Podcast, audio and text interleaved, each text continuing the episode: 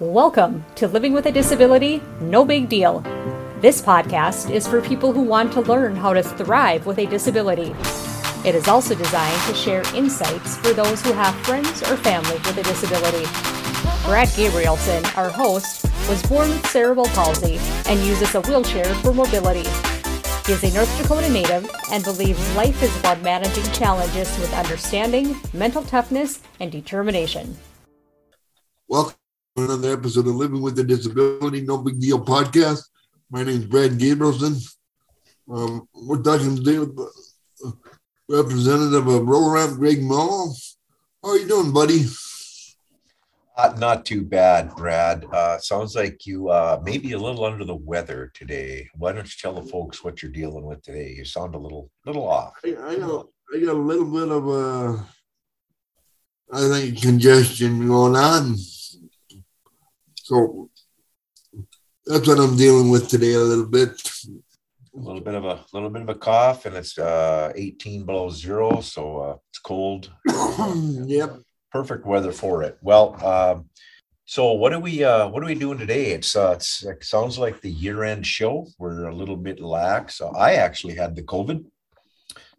Uh, my name is Greg Mall. I'm with Roller Ramp. Um, I did have the COVID uh, a couple of weeks ago. That took me down for uh, a week, probably two weeks actually, to get feeling like I was back to normal. Um, and I have uh, I have returned uh, to uh, to once again podcast another day. So I thought uh, we would do like a year end deal, Brad, kind of a recap of season two for the folks. What do you think about that? Is that a dumb idea? No, it's, it's perfectly a good idea, actually. It's Okay. something that I, you and I talked about before you had COVID. So Yeah. I'm around to it, and I'm glad you're feeling feeling better. And uh, now we'll see how this is going to turn out. So. Okay. So we're actually going to start off kind of recap uh, season two here. And the first uh, episode started out with an interview with Matt Magnus, the Roller Ramp owner and CEO. Uh, Matt, uh, principal owner, Roller Ramp, who sponsors the program, um, which is a good thing, or there wouldn't be a podcast. So we thank Matt for that. Uh, he essentially came on and discussed a little bit about what it was like uh, to to buy a business, uh, kind of why he got into the business, um, why this business and things, and kind of relayed that um, he had had many positions and stations in life, but he'd never been a business owner. So he was excited about that opportunity when Roller Ramp came up for sale. Uh, the uh, previous owner retiring, and he was kind of drawn that uh, to it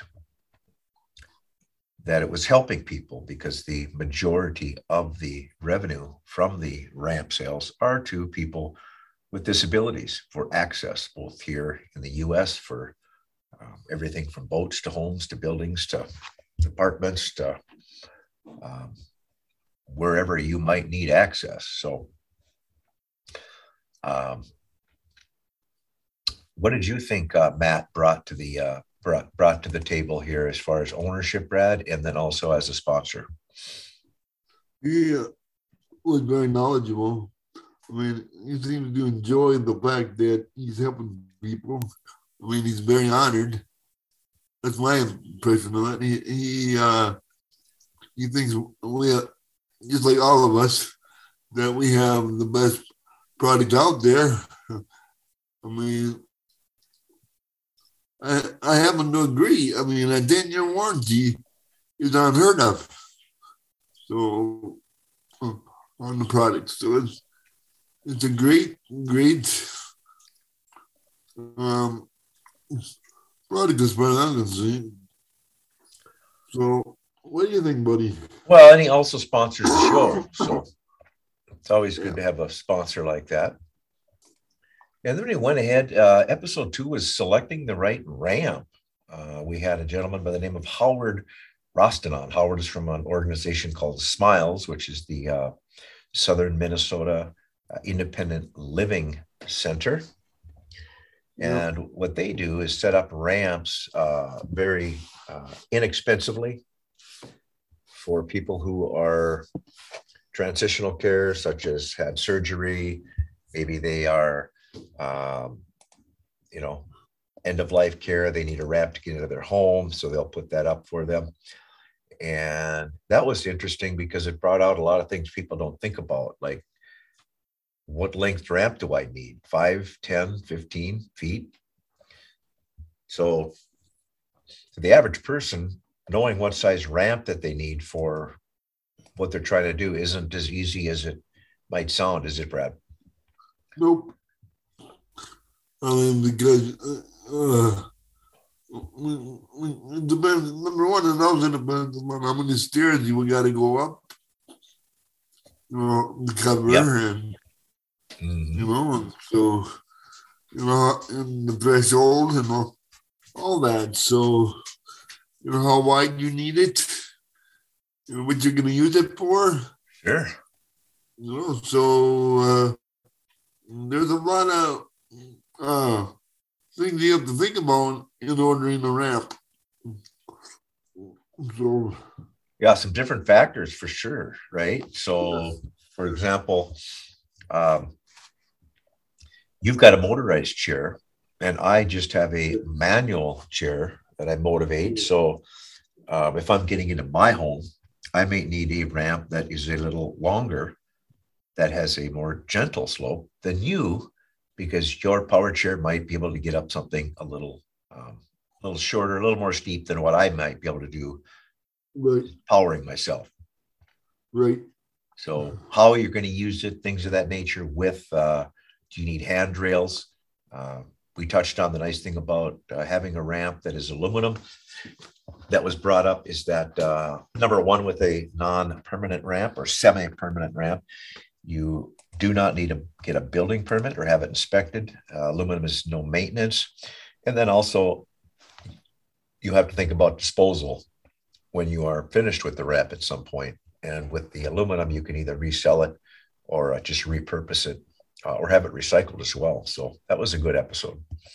Yes, it uh, was. Moving along, this one really uh, enlightened me. I didn't even know this existed. It's called anophthalmia. Anophthalmia. So without and thalmia, eyes. So without eyes, born without eyes. Um, anophthalmia, uh, just to kind of recap, is a birth defect where a baby is born without one or both eyes.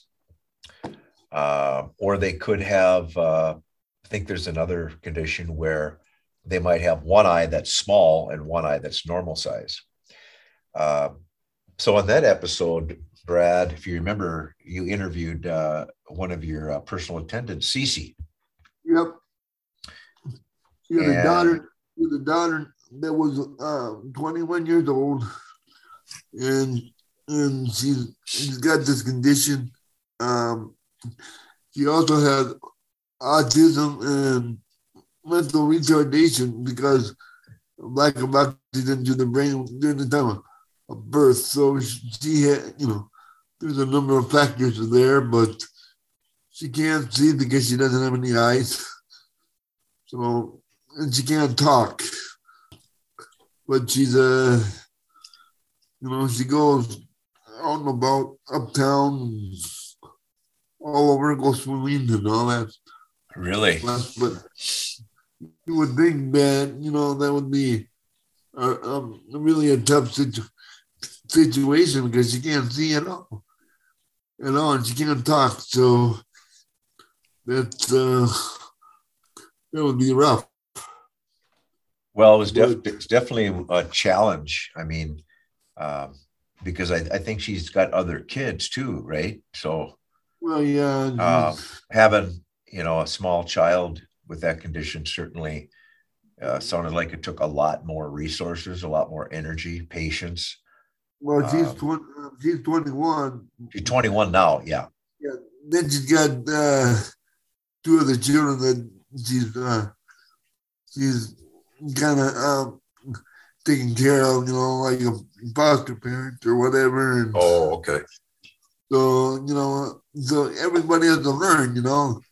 Those those two younger ones have to learn the, how to, to to relate to her, I suppose, and you know, so How to relate? Yeah. How how any communication is done? Yeah, so you know, but, but overall they're doing pretty good. Uh, I commend, I commend Crystal um, for you know not putting her in a nursing home or anything like that. Just Well, uh, yeah. See, she deserves a special blessing for yes, she sure does. And what she's. so, uh, yeah, it definitely a very very hard journey to pull. So, oh uh, yeah, and then she has a service dog too, doesn't he? For uh, she for um, yeah, yeah. She has a she has a a, lab, I believe, and uh, you know, the white lab or you know, kind of a kind of white in color. And well, what was uh, do you remember her name? uh, I don't, I can't, but the life of me, don't remember her name. I'll have to ask you. But uh, but he's very smart. So you know, so but she but she goes like I said, I'm amazed she can go swimming and all that, you know. So she doesn't really slow down. So you know, it's amazing. Yeah, it's uh, it's just super inspiring to me when I when we were Yeah. talking to her. So uh, Yeah. anophthalmia, something that uh, didn't even know existed. Uh, season uh, two, episode four was living with blindness, actually, with Alan Peterson. Uh, now, just to kind of recap a little bit of that, uh, Alan is a um, acquaintance of Jennifer Millershare, also with Roller Ramp, has been on the pod, the various podcasts. Um, Isn't he a professor? Alan uh, taught, yep, for many years. It's actually Dr. Alan Peterson of Horace. Uh, He lost his vision. No, he wasn't born um, blind. Actually, he lost his vision when he was in his 30s. Yeah. So, like, he was an adult. And I would think that would be very um, challenging being in your 30s. It was a degenerative eye disease. Um, I can't remember what the disease was, but it was very inspiring because uh, one of the things he talked about was that having seen what things look like before he was blind helped him in his vision with his pictures in his mind what uh, things were like with transition, then, right? yeah um, i mean he gets about just like any other person he uh, walks around on campus i mean he's got a very good sense of uh, he said interesting comment was that uh, if you lose your sight everything else in your senses becomes a little more sharp or Yep. keen i mean he can almost sense if there's somebody near him And I know he has a walking stick or a walking cane, you know. oh sure So um, it's, but yeah he was uh, an instructor and He he said- also talked about he also talked about the voting machines for the disabled. oh yeah So I thought that was pretty interesting. Pretty interesting. Yeah, and how those uh, needed to be accessible because everyone needs to vote, and so that had to be addressed. So I think he actually found some success with uh, voting machines that were accessible. I believe is is kind of what he relayed there. Yeah, and, uh, and I honestly think that that what's going on with the voting rights thing, uh, they should listen to our podcast about it because I think everybody needs to have a right to vote because Oh, that's yeah. their God-given right. Oh yeah, everybody needs to needs the right to vote as long as uh, you know it doesn't turn into a a power hungry um, oligarchy controlling elections, you know, and deciding what rules there should be and should not be. Right. Uh, But but I think I think uh, I think I think Co- Congress should just uh, make sure that none of this ever happens because it's, going to come down to somebody's going to mess up in the state and somebody has been a, a um, guy that, that is in charge of the voting um, booth or you know of that particular place, you know, uh, the other side I'll say, ah, we don't want you. You know, I don't think that's fair. I think, I think, I think they should just leave leave things the way they've been going for quite a while now. So well, yeah, exactly. I mean, everybody is uh, has accessibility to be able to cast their vote, you know, provided they, you know, provide the information that's required to be able to vote. Right. So, what I thought was what I thought was really cool about Alan is that he tried uh, a company had a product that was a pair of goggles, and it had a chip in them. oh yeah, I don't remember. I. I think there was a chip in his eye, wasn't there? I think you're right. I'm mistaken. And then he wore some glasses and they had some kind of neural impulses, but the the idea was uh, a pair of goggles that would enable people to see um, and see shapes and see your dinner plate and you know the outline. Um, but when COVID happened, then they they kind of went bankrupt. They had everything went south. But Yeah. All right, moving along. Yeah, Brad, as you see here, season five, discussing cerebral palsy with Brad Disgusting. Yep. and Sharon. And Sharon. Yes. Now, Sharon Leathers uh, is from sunny Florida. Why don't you uh, Why don't you tell us a little bit about who Sharon was?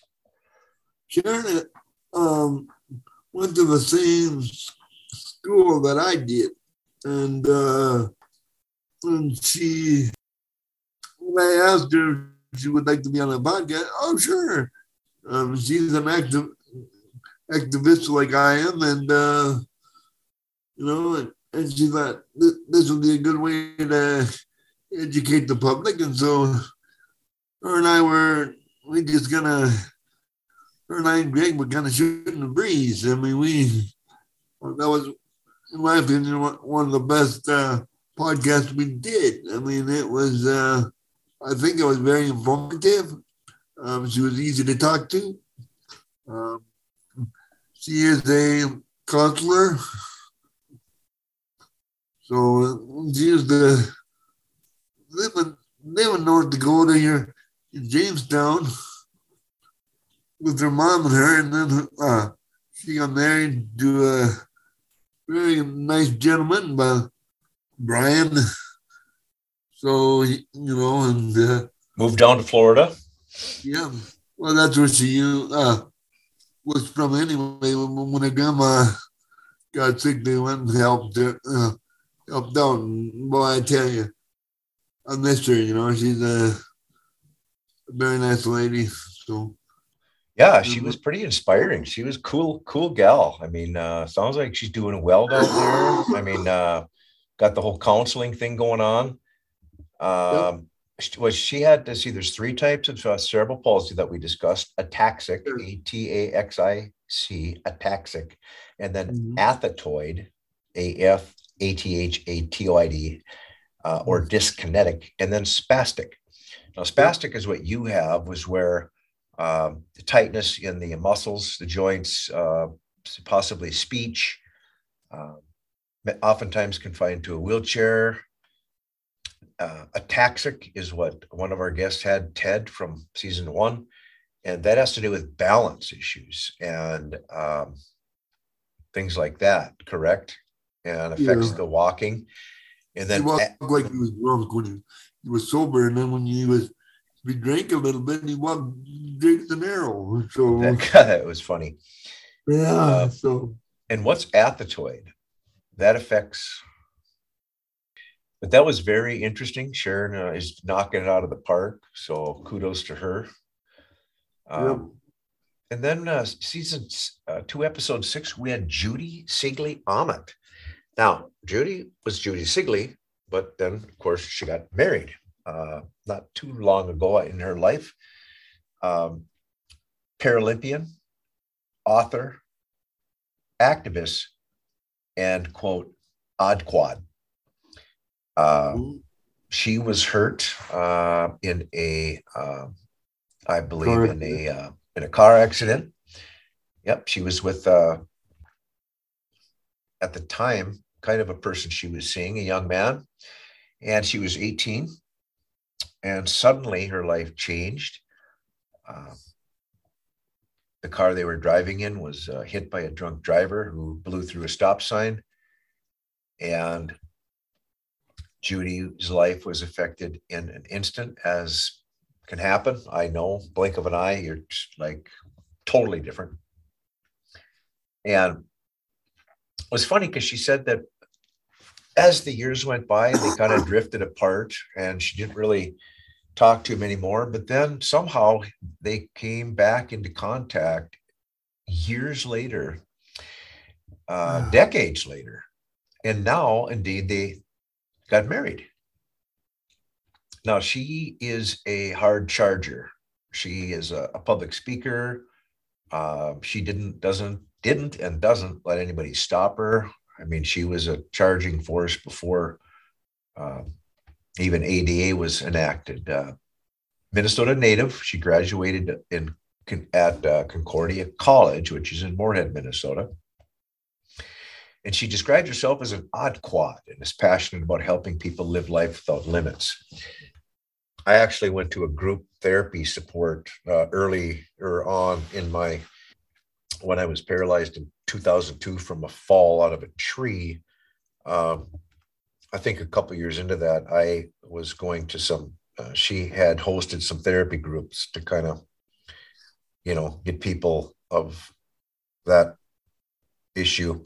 She called herself an odd quad, I think, because I call myself an odd para because I mean, I'm in a wheelchair, but yet with the use of my arms, I can stand up and the use of a cane or crutches or a walker, I can walk, you know, to some extent.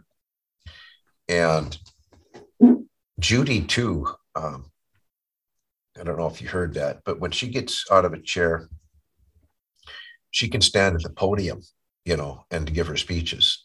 So, um, very inspiring. She's got books out. Like I said, she uh, uh, she had a couple of records, I believe, Brad, in the Paralympics games of uh, well, the the actual games escaped me now, but she had a couple of records that stood for quite a while, or at least at least a little while. And uh, I don't know if it was the 400 meter or 1500 meter. I think it was the 1500 meter. I'd have to go back and listen to it. But Judy Sigley Ahmet, Paralympian author, activist, and odd quad. Very inspiring individual. Um, put the message across that basically uh, your life can change, but to look at everything in perspective, right? Perspective, Yeah. in other words, how you look at something. Like, thank you for firing me Mr. Boss, because it allowed me to seek other opportunities. Thank you, girlfriend, for uh, dumping me because it will allow me to now expand my horizons and meet new people. So, how you look at things. So, you either can uh, whine about it and feel sorry and sad for yourself, which, you know, is easy to do, definitely, or you can, you know, symbolically stand up and take the take the torch and, and carry it forward. So definitely was inspired by that. Uh, now, season eight, which was cool, there's season two, episode eight, Gigi's Playhouse, uh, the Down Syndrome Achievement Center here in Fargo, North Dakota. Uh, Heather Lawrenson was the executive director, um, which actually was cool. I really liked that one. That uh, now I had really not been familiar with Down syndrome, but uh, Down syndrome occurs when a baby is born with a third copy of the 21st chromosome. Instead of two, there's three. So, although it's considered developmental and intellectual disability, people can live pretty normal lives with it, you know, and do a lot of great things. Uh, Gigi's Playhouse is a nonprofit and sets up classes and free programming for people with Down syndrome and their families. So it's basically uh, from before birth and all the way through adulthood, uh, coaching, uh, mentoring, uh, support, helping families to deal with uh, you know the different challenges of, of education of schooling of uh, you know everything to living with traveling and and everything that has to do with it. So uh, do you remember that heather uh, lawrenson brad and what she brought to the table for for uh, for the uh-huh. the this the resource center? Oh yeah and, then, and um, you're absolutely correct. She was a go-getter. Um, which was very interesting. And then something very uh, happened uh, a few weeks later. You know, the at a fire, so we had her back on, and thank God she stayed. And thank God nobody was hurt, but the they destroyed their uh, facility. So so that yeah, that, was, that was a terrible uh, situation there because yeah. you know they're as a nonprofit they you know can't just self fund so right. they had to go out and uh, spread the word there was a lot of uh, publicity on it a lot of support a lot of support and uh, they went ahead and, and uh, were able to procure uh, i think a building of their own through that yeah. process. So uh, she came on, and yeah, I got I, I, was tired just listening to Heather because uh, the things that she does, she is so full of vim and vigor. Vim and vigor is the word there. Nothing um, slow, nothing. I mean, over the top, over the top. So that was an excellent episode. Yeah. Um, now, episode nine, if you remember, Brad, was who was Kitty Cone? Remember that one? I sure do. Now, for those of you who didn't know, like me, Kitty Cone, 1944 to 2015, was a serious, no crap American disability rights advocate. She had uh, muscular dystrophy. But what was interesting is that was back in the day, you know, back in the early 70s when they really didn't know how to diagnose anything that was neuromuscular, you know, muscular sclerosis, muscular dystrophy, ALS, all that stuff. And they initially told her she had cerebral palsy and polio. Okay. So she spent a lot of time out in California in the early 70s organizing, community organizer for disability rights in the early 70s. And 1974 was really the touchstone moment, the beginning of it, as you remember uh, that was the same time period that uh, you know Judy Heumann and the uh, Crip Camp, the Netflix uh, documentary, you know, started around that time because there were some some uh, civil rights laws going through the government at that time, and Kitty Cone uh, had a really I would recommend that anybody who wants to listen uh, what it's like to be disabled and still have the fire to be an advocate. I mean, she took no prisoners. She was as outspoken and strong. Uh, she never let anything stop her. I mean, when she was growing up, she had you know, ton of challenges. She moved around place to place to place to place. Um, so she definitely didn't have it easy. She had new schools to get constantly get used to. Uh, we told you know a few anecdotes and stories about her life all the way from uh, you know childhood growing up and through her activism years. And uh, she was active uh, speaker. And uh, i believe she also uh, was an author wasn't she brad? Didn't she write didn't she write a book about advocacy believe she did yes so her name was Kitty Cone and you can't mention disability rights without mentioning the name Kitty Cone, because she was probably what the godmother. I would, I would, I would classify her as that. Yes. Probably the godmother of disability rights. You know, as far as who led the charge, who took up the, the mantle right. to get this stuff started. You know, and then get became a ground. And actually, she's probably partially responsible for their even being disability rights as far as the uh, Americans with Disabilities Act and things uh, even been passed without her part of the organization. So you're absolutely correct there, yeah, I think you're correct in saying that. Yeah. So I would recommend that for anybody. Uh, episode 10 was albinism with Dr. Morgan Foster. Uh, albinism, uh, actually, albino comes from the word albinism. Um, it's actually a, a rare uh, group of genetic orders, and it causes the skin, the hair, or the eyes to have little or no color. Um, there can be vision problems where uh, the eyes don't see quite as clearly, and sometimes they can be corrected with corrective lenses, sometimes they can't. And about one in 18 to 20,000 people in the US, as far as the numbers go, have some form of albinism. Some people you can't even tell, you know. No, Dr. Morgan can't drive when it gets dark. Because of the low vision, yeah. You start running into trees and park cars and well, I don't know about that bad, but I don't know about that bad, but well, she holds a, uh, a PhD in public health and serves the disability community through her work with Easter Seals of North Dakota. Uh, I believe she's uh, involved in management, Brad, in some capacity. Isn't that uh, of one of the one of the regional facilities?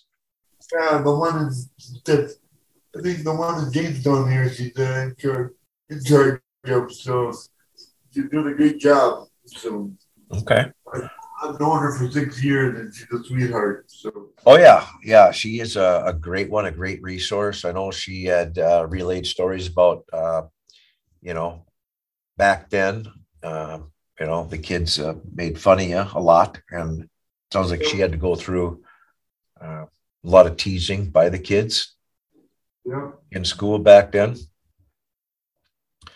Uh, but she just forged ahead and um, essentially relayed that people with albinism have to uh, be very cautious, wear um, uh, skin protection clothing or hats and like sunscreens and stuff like a lot.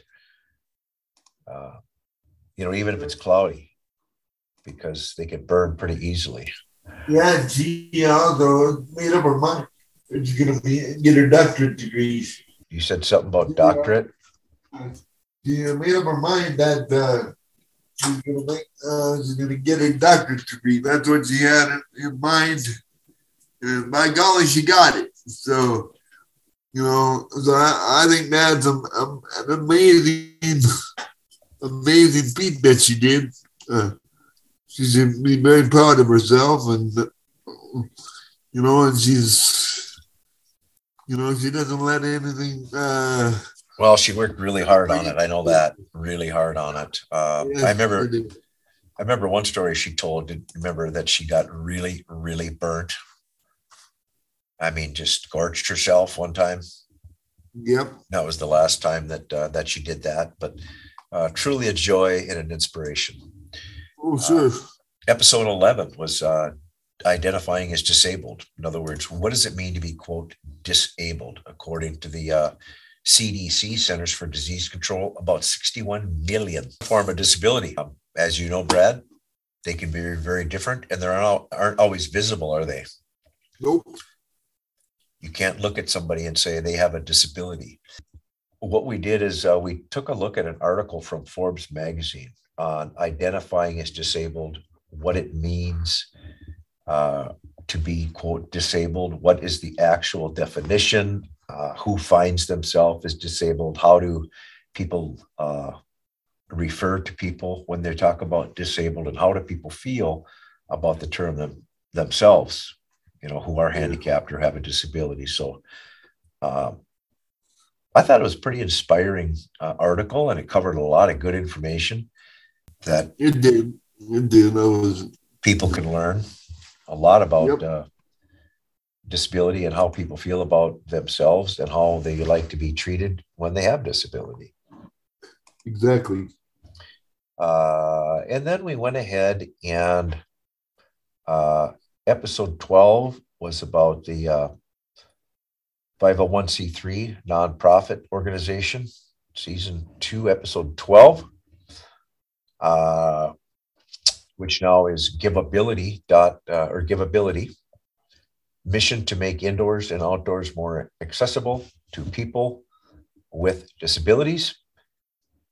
Uh, was founded by you, of course, Brad Gabrielson, in honor of Polly, his late fiance slash personal attendant uh, slash mother to his two children. We talked about the goals of the organization, the fundraising, and how people can help.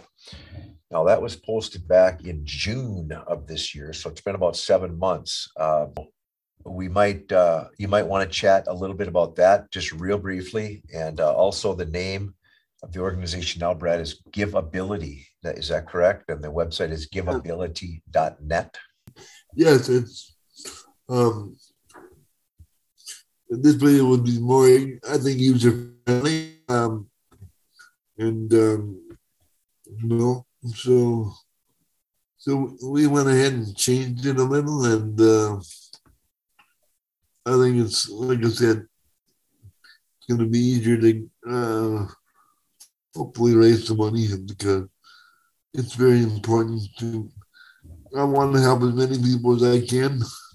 It's expensive to uh, buy wheelchairs, especially outside wheelchairs, like a track chair, or you know, and they would be able to go over the snow and stuff like that. But when you're looking at anywhere from uh, I don't know, four, maybe fourteen to eighteen thousand dollars for one. Then there's a few others that are anywhere from uh, twenty six to fifty thousand Yeah. some somewhere. So and then we can help put ramps and elevators in uh, vans to help people. We also, you know, would like to help people um, need, need their house uh, revamped a little bit. Yeah i don't remember uh, I, I i can't remember doing that episode uh, too much. We're gonna have to go back and revisit that and then probably do a uh, a new episode uh, again uh, talking about giveability it's a 501c3 organization. Uh, brad is the founder and talk about uh, its mission its goals how people can help and get involved. Uh, so that let's do that uh, put that on the uh, on the calendar for one of the early season three episodes uh, episode 13 go ahead. Uh, then of course we touched on the fire at Gigi's. Um, and then episode 14 was terms special needs versus disabled. Now that was cool because 24% or one in four American adults have some kind of significant physical, cognitive, or mental impairment. Uh, so Brad and I went through and discussed an article from uh, Forbes, Forbes called "We Need to Rethink the Penalties and Rewards of Identifying as quote disabled." Um, then it went through and it talked about uh, special needs. What does that mean? What does that uh, bear out in terms of uh, responsibility for others for for these people? Special needs as far as classrooms, uh, education, uh, versus the term disabled, which necessarily doesn't mean special needs at all. And uh, so that was a pretty a pretty interesting, enlightening uh, story. Uh, the next episode we went through, uh, we called it Uncharted Territory of Disabilities. Now, that was Jennifer Capel. Now, we had to do a two part on that one because she truly has too many to go through in one episode.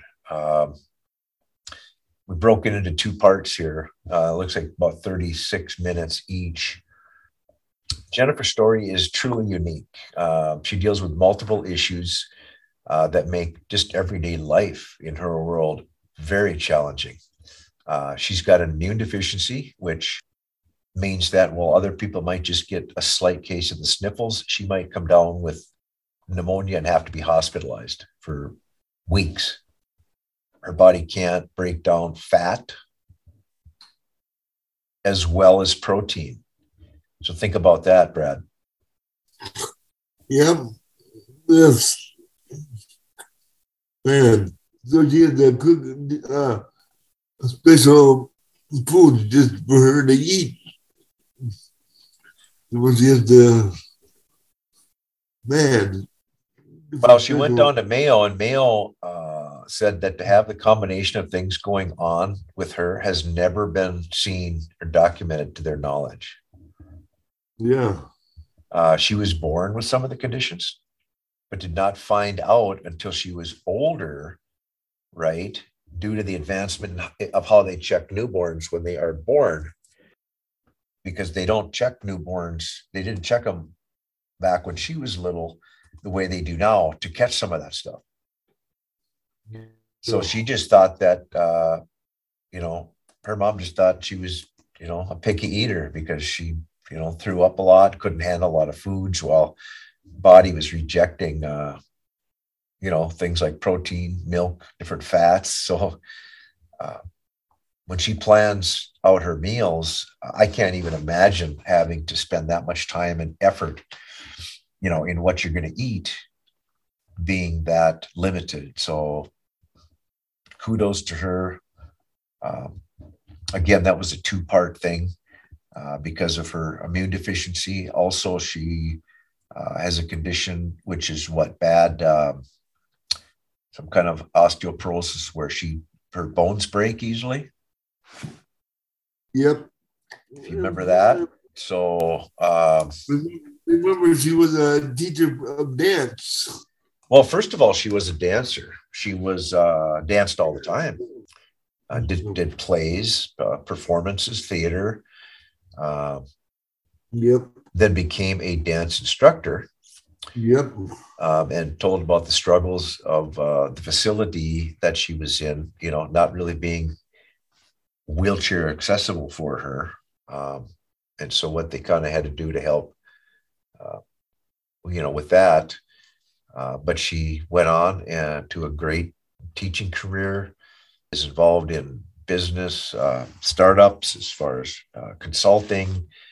Um, I mean, she absolutely is inspiring in every way to uh, have that many challenges and to still uh, be as successful as she is. And then uh, from that episode, we that is uh, episode uh, 17. We had multiple sclerosis or MS, uh, potentially disabling disease of the brain and spinal cord, which is the central nervous system. Now, the immune system attacks think of it think of it as an electrical wire how you have a wire and then you have a protective coating on the outside yep the protective coating gets uh, gets attacked basically which causes you can imagine you know interference and connection problems between the brain and the rest of your spinal cord which is going to affect your body okay? Um, that doesn't affect really the way that you think. You're you know you're still kind of the same person there. You can have balance issues uh, it can cause uh, eventually it, it can be a progressive disease where it causes permanent deterioration. So you could be you know in a wheelchair uh, you know, numbness and tingling on the extremities and things like that. So then we went on to uh, ALS, which is Lou Gehrig's disease. Uh, episode 18 amyotrophic lateral sclerosis is a rare neurological disease of the brain and spinal cord primarily affects the nerve cells responsible for controlling voluntary muscle movement those that we choose to move so you want to move your arm you move your arm Yeah, Uh, that was, that was my mom. My mother had that. Yeah. Yeah. Uh, voluntary muscles produce movements like chewing, walking, and talking. The disease is progressive, which means that they can get worse over time. Uh, there is no cure and no effective treatment to halt the progression of the disease. Um, so it is uh, uh, fatal. And Brad described in that one uh, what it was like to have a mother who contracted the disease, how it takes its toll on the body and the family, and uh, was actually pretty cool because, uh, I mean, that one was kind of heartfelt. You know, I mean, it was uh, basically what it was like to to live in that environment, and how she was strong and you know that type of willpower and didn't want it to affect her, but um, you know, it has to at some point. Yep. She could hear us all the way down the end. That's what they told us. So, you know, she couldn't talk very well. And it was really tough because uh, it seemed like when uh, she came down with Lou Gehrig's disease, it seems like she could walk one day. And then And, not uh, the next, yeah. Yeah, like, yeah, then she was in the chair the next. And dad asked me to, you know, uh, let her know it's okay to be in the chair. Yeah, because she was she she was proud and didn't think that Oh, yeah. people looked at her as weak and she didn't want to look weak. And so you Right. talked to her and said, Hey, it's okay, you know, to be in the chair. Yeah. And no matter what, she was beautiful. So,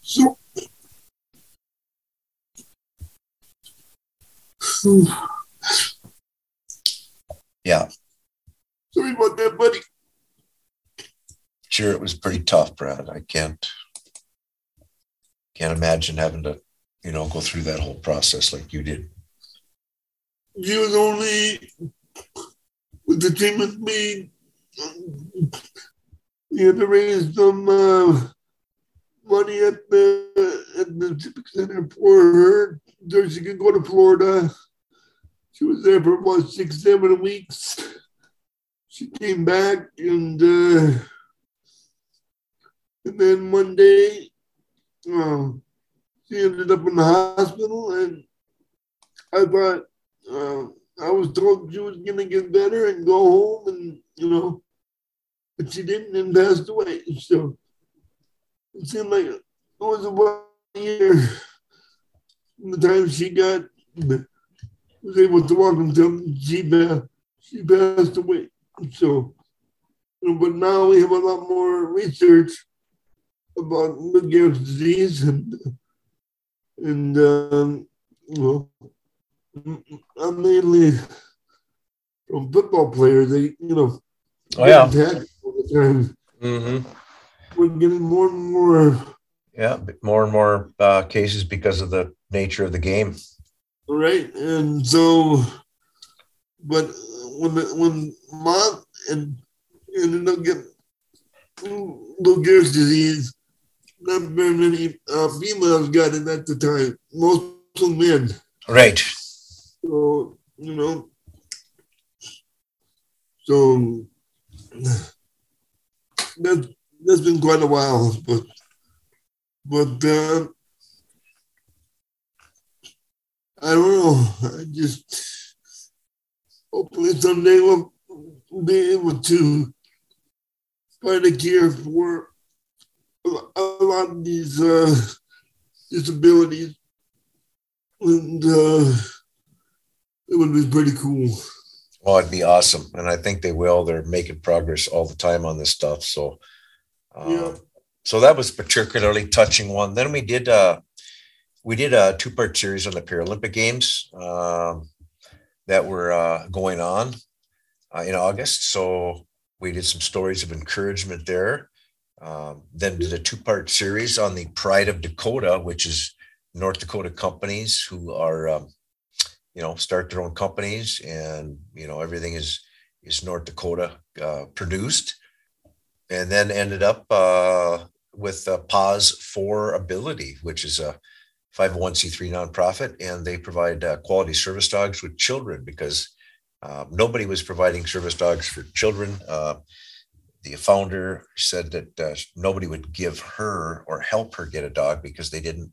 Nobody gives dogs for service dogs for kids, but she decided that the parent and the kids can act as one, with the dog being the service dog for the kid, and the adult helping you know accomplish that. So. Um, and they also provide the dogs to uh, veterans who've lost uh, limbs or hearing, and uh, educates the public regarding use of the service dogs. Uh, just a great organization. So it was a pretty good, pretty good season overall, Brad. Uh, definitely had a lot to talk about. So uh, looking forward to series. Uh, see, but uh, that'll wrap it up for uh, for the uh, the yearly season two recap, if you will. Uh, any closing comments, Brad, before you sign us on out today again? No, I mean this year was very educational. I think, don't you think so? Yeah, we're gonna have to try pretty hard to beat season two, Brad. So we're gonna have to pull out our A game because I don't know, I don't know. That was, it's gonna be hard to beat. We're gonna have to really with the guests and stuff. So yeah, and and um, so yeah, but it was very educational, I think, and uh, very worthwhile. So very, uh, very worthwhile.